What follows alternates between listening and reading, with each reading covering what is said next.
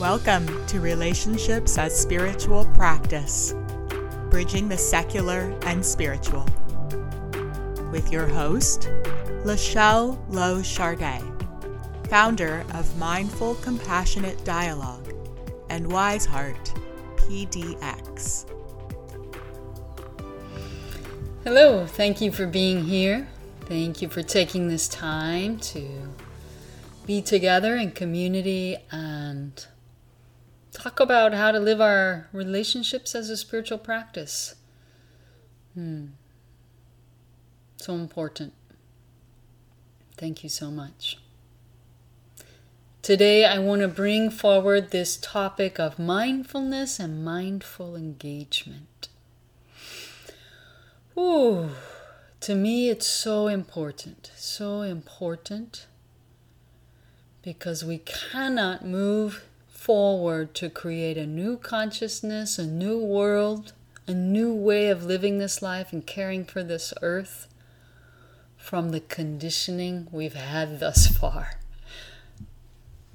Hopefully, we all have some positive conditioning, and it seems to me there's a fair amount of limiting conditioning that without mindfulness, we're really, without knowing it, making the same kinds of decisions that created the suffering we see now.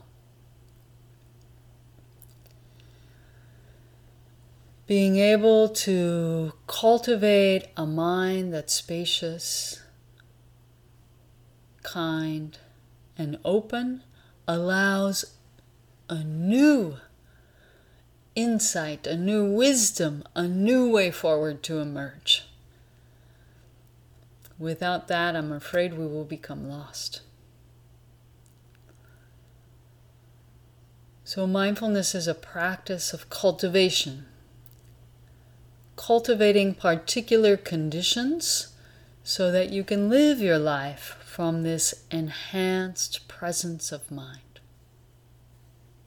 So today I want to break that down into hopefully very understandable, specific, and doable parts. And hopefully you'll find it inspiring and helpful in your relationships. So, to begin, I want to talk about mindfulness and I want to be transparent that I'm bringing what I'm about to share regarding mindfulness from my own 20 some years of mindfulness and meditation practice, and also from Buddhist teachings, the Abhidharma specifically. Mm.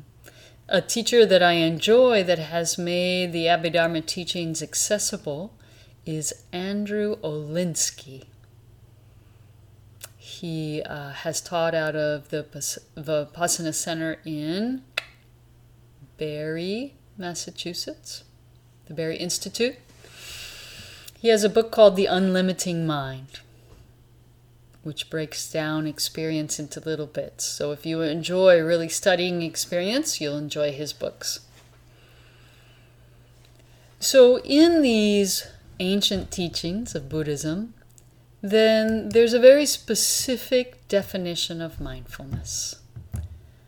It goes something like this it is an enhanced presence of mind directed by the intention of loving kindness, a heightened attentiveness to the objects of experience in the present moment.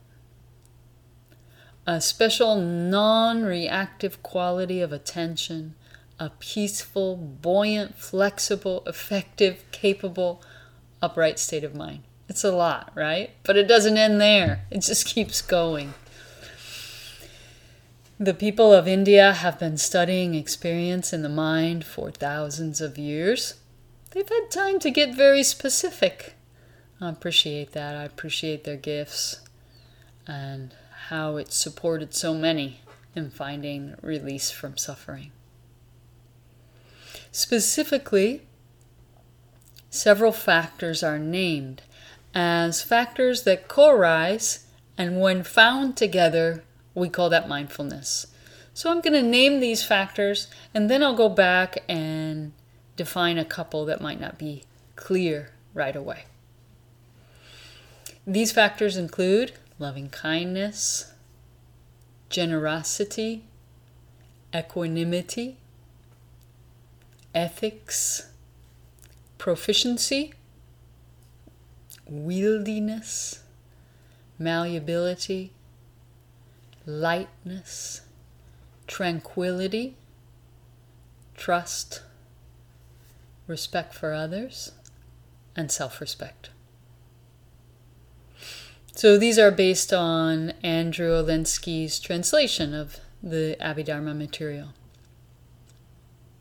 Let's look at equanimity and wieldiness specifically. Equanimity is this allowing of your experience to be as it is without grasping it or pushing it away. Equan- equanimity, when we're in equanimity, we actually have an incredible intimacy with life. Because equanimity allows you to stay with something, stay with it, notice it, regardless of whether it's pleasant or unpleasant Equanimity allows you to stay with your experience with curiosity, and that's powerful. Because when you stay with your experience with curiosity and warmth, without resistance, without clinging, that experience gets its full expression and naturally dissolves. And makes space for the next experience. Without that, maybe it's kind of like things get stacked up.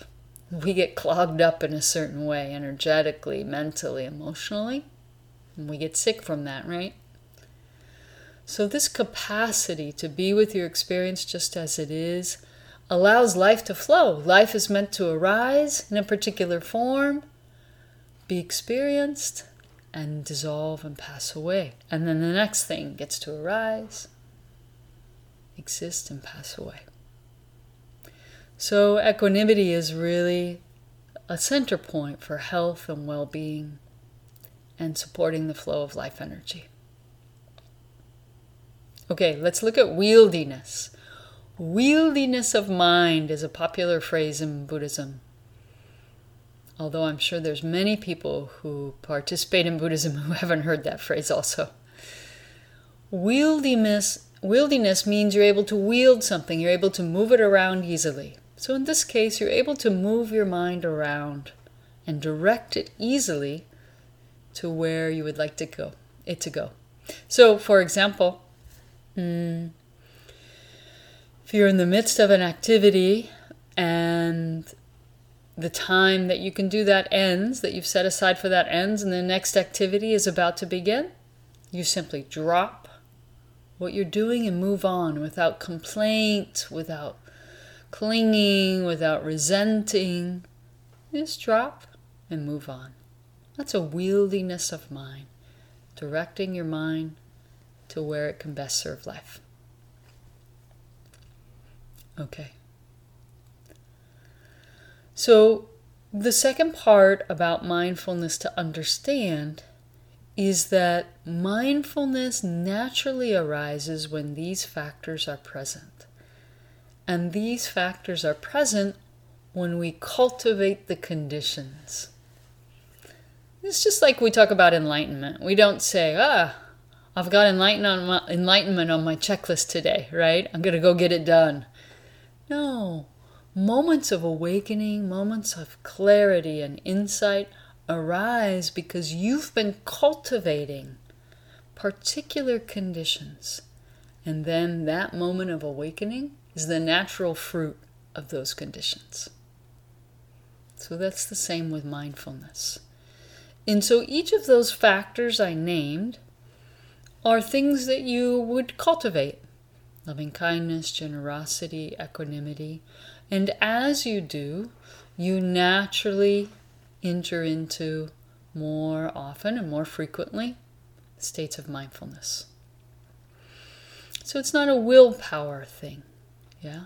Our willpower is to direct our attention in a given moment, access loving kindness, bring curiosity. But everything you do frequently, you condition it to appear again. So that's why it's so important that we're attending to what we're conditioning ourselves to think, to feel, to believe, to behave day by day. Every moment of your attention is a moment of conditioning. No pressure. it's a little bit of pressure, right? Okay. Hmm. Let's look at mindful engagement when I called my when I used this term mindful engagement as one of the four fruits of mindful compassionate dialogue, I wanted to point to the importance of engaging from mindfulness, like I've already said. The importance of making space for something new to arise we won't be able to move forward and create a new world, a new consciousness, a new way of living this life without making space for something totally new. We are so deeply conditioned by so many limited frames of reference. So, in my mind, we really need humility in the face of biases that we have that we don't even know we have, right? That's what waking up is all about. You're waking up to this incredible conditioning that limits your life and limits your ability to contribute. So, mindfulness creates a space for you to find freedom from that conditioning. Okay, for mindful engagement, I want to talk about four aspects discerning your present state, creating favorable conditions. I want to go back to that again.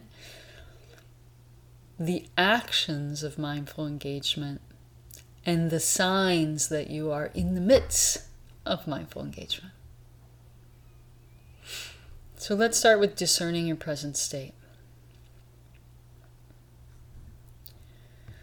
Of course, you can discern whether you're mindfulness simply by references, referencing the factors that we already named.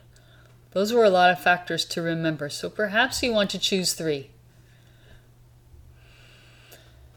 Maybe loving kindness, equanimity, and respect. For example, you could choose any three, and in a given moment ask yourself Is loving kindness present in me?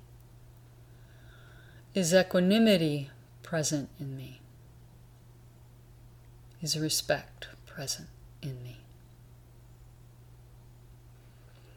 So it's so important that you find a way to discern where are you really.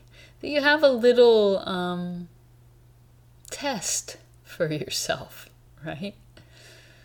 Not a test as in you could fail or get a gold star, but a way of knowing a way of knowing in a more clear and reliable way, knowing that the mind sometimes is pretty tricky. Okay.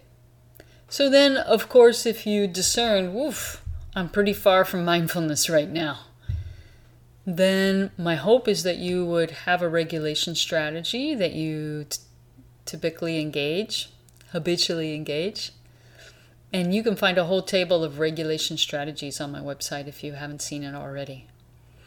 That you pick a couple favorites and you engage those throughout the day, whether you notice you're reactive or not, right? But you want to have a home base to take yourself to when you notice, whew, I'm pretty far from mindfulness right now. I'd like to come back first to just basic regulation, physiological, emotional, energetic regulation. Hmm. And then you might reach for one of the factors like loving kindness or equanimity, trust, whatever it might be. Okay. So that was discerning your state. The second is creating favorable conditions for mindfulness to arise. We talked about that a little bit already.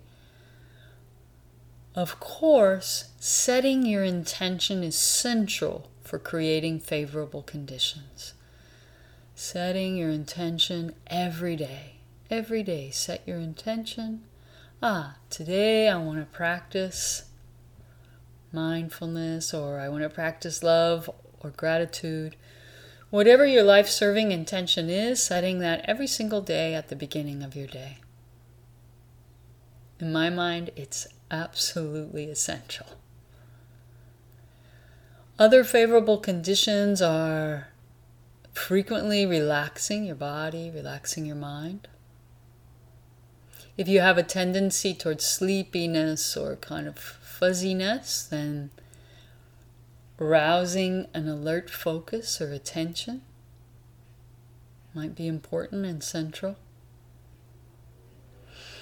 entering into a gentle focus on the present moment, maybe orienting with your senses. What do you hear? What do you see? What do you feel? Textures.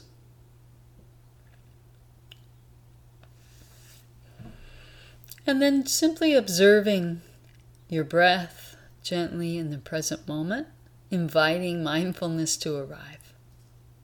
Those are an example. That's an example of a few ways to create favorable conditions for mindfulness to arise more often. Okay.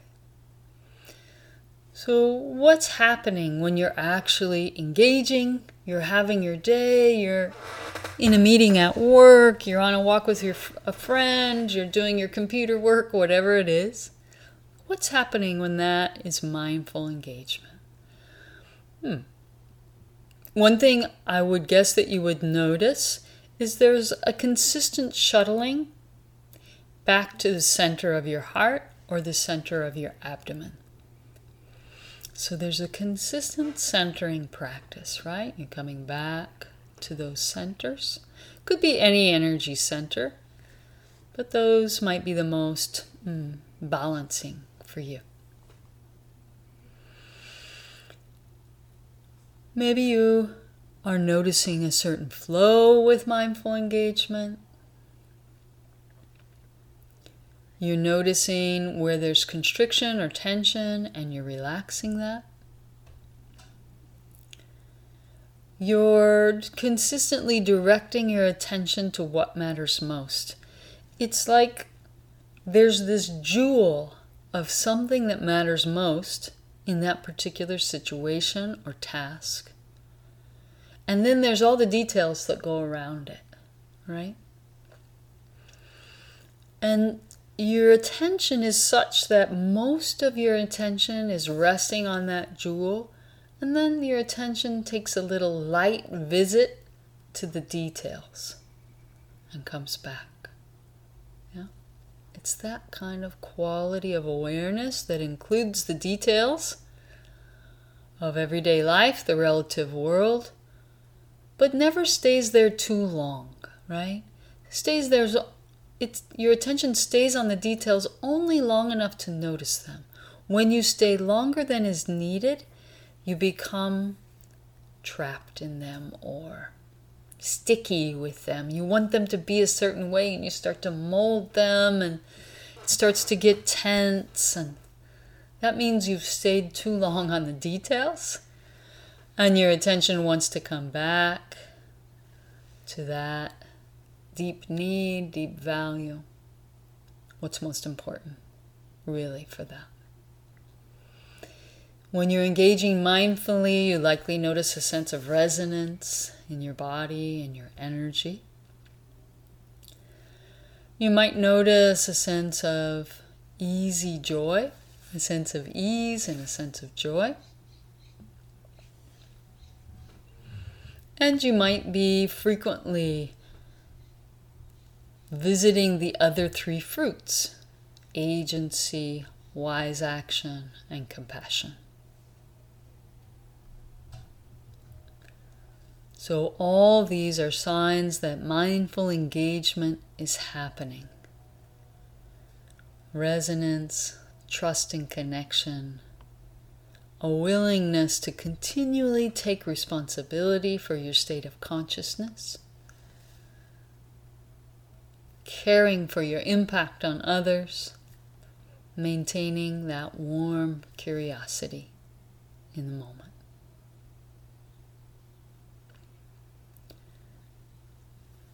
So that maybe was a lot. I'm I'm saying a little prayer right now that you don't take anything that I've shared and make it into another ideal or some way you're supposed to be or something you're supposed to do. I'm hoping that you receive this just as an invitation. Ah, yeah, an invitation. Like, hmm, you might like to visit mindful engagement, and you might like to visit there more often. You might like to live there eventually, but there's no rush. There's no hurry, there's no pressure. It's not about wrong and right. It's just about the joy the joy of evolving, learning, growing, discovering, discovering the presence that you can offer yourself in the world because you enjoy doing that. That's simple. I invite you in the coming week that as this sense of mindfulness and mindful engagement sits in you, to notice how it affects your relationships with others, with yourself, with nature. Notice what shifts, what you enjoy. You might notice what's challenging a little bit more, right? Because your mind is more open. That doesn't mean a failure, it just means, ah, ever more subtle awareness. That's a celebration. Thank you so much for being with me today. Radiating love from my heart to yours.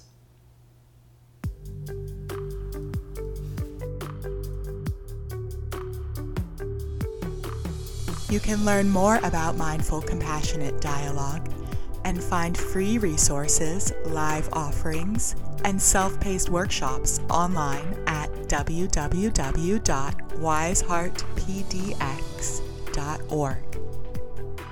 You can also connect with Wiseheart on Facebook, Instagram, Twitter, and YouTube, or by emailing info at wiseheartpdx.org.